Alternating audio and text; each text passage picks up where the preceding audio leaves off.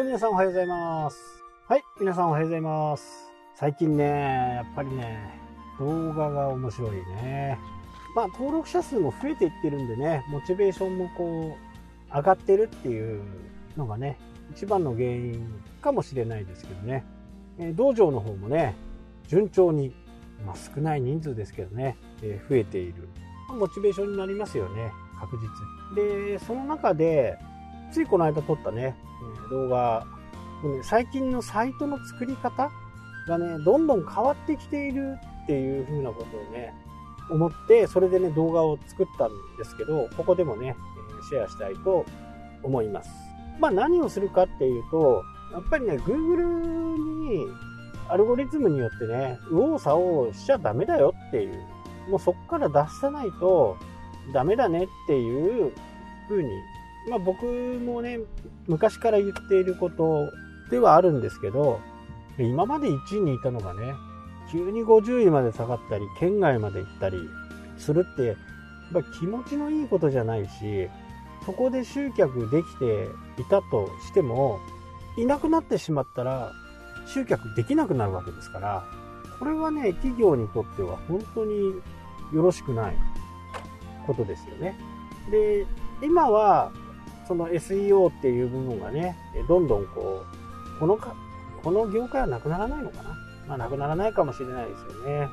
ぱり Google、脱 Google でね、しっかりサイトを作っていくっていうことなんですけど、ただ、サイトを作る、これね、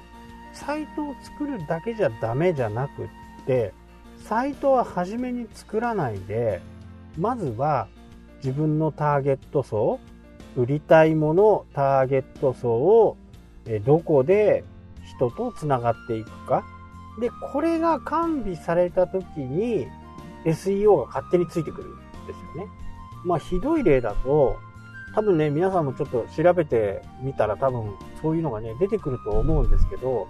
そのお店やサービスのキーワードって一切タイトルにもディスクプリションにも入っていないサイトが上位に表示されてるのをあるんですよね。上位に表示されているのがあるんです。これは Google が今進めている、えーそのね、本体、本体の中に書かれていることからこれだろうっていうふうにね、予測をして順位を決める。今までの今、たくさんのね、データベースの中と照合して、多分これじゃねえのっていう風な形でね、えー上位表示をさせて、それでクリックされれば、ああ、やっぱりねっていう風なね、こんなテストをね、繰り返しやっています。確かイートって言ってたかななんだかな、うん、確かそんな感じの。で、こうなっちゃうと、もうタイトルすら関係なくなる。まあ僕はそもそも H1 とかね、そのメタタグっていうのは、それほど重視していない作り方をやるんで、もう Google からするとね、H1 があろうが、H2 があろうが、H3 があろうが、あんま関係ないと思ってるんですよね。もう文脈で見てくるし、ただまだタイトルっていう部分はね、必要なのかなっていうふうに思っています。なのでタイトルは外せないけど、どんどん進化してくれば、多分ね、本、文面からね、順位を決定するっていうのは、それほど遠い時間じゃないかな。じゃあそうなると SEO 業者は何するかっていうと、Google は今でもね、やっぱりリンクっていうものを非常に大切にしてるんで、このリンクをつけますよとか、まあそんな感じでしかね、生き残っていけないような気がしますよね。だったら、コピーライターとか、ライターさんの方が、今後はね、えー伸びてくるような気はします。まあ Google もね、えーあんまりね、AI、AI って言いたくないんですけど、AI じゃないからね。決して AI じゃないことを AI ってみんな、皆さん言うんですよね。単なるデータベースからの照合ですから、人工知能ではないんですよね。多分、裁判の判例とか見たりするのは、もう AI がね、えやる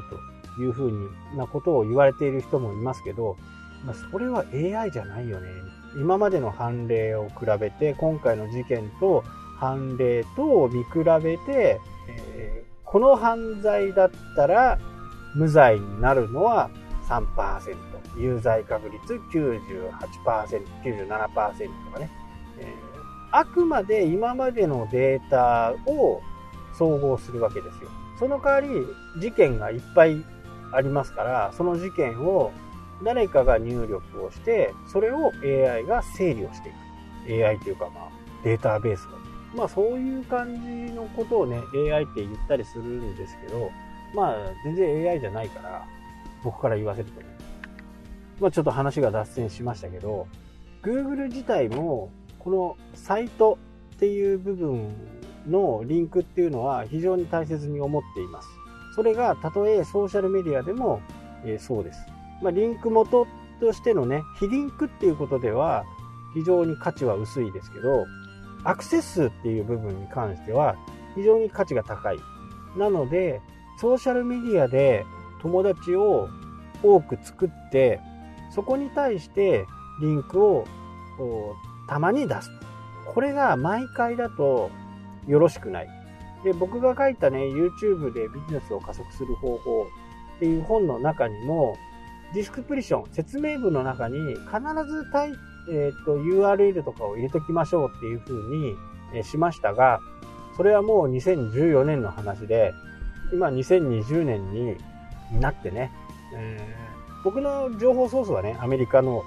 SEO のやってる人たちなんで、3行目までにね、URL を入れてる人がいません。もっと見るを押したら見れますけど、ほとんどの人が、まあ、98%、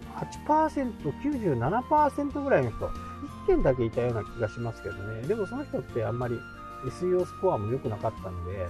まあ、これからなのかなっていう人だったんですけど、まあ、SEO スコアっていうのがあるんですけど、それが YouTube の SEO スコアっていうのがあって、それがいい人たちはね、ほとんど3行目までには入れてない。リンクは入れてない。まあそもそもそうですよね。通に考えて。動画見たから、動画見て、ああ、すごい、じゃあ何やってんだろうなってすぐリンク見るかって言ったら、まあ見ないですよね。僕も見ない。もっと見るをして、内容をよく見て、あじゃあこの人どんなことやってるんだろうなって思って、概要のタブに行きます。概要のタブに自分がやってるメディアとかそういったものが載せてる人が多いんですけど概要に行って載ってないのはアウトあとです、えしっかりね概要のところには自分の持っているメディアを必ず入れておいてでそこでないとねそこから探さないんですよも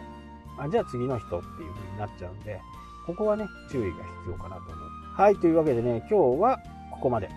明日もう一回この話の最後の方をお知らせします。というわけでね、今日はここまでになります。それではまた。したっけ？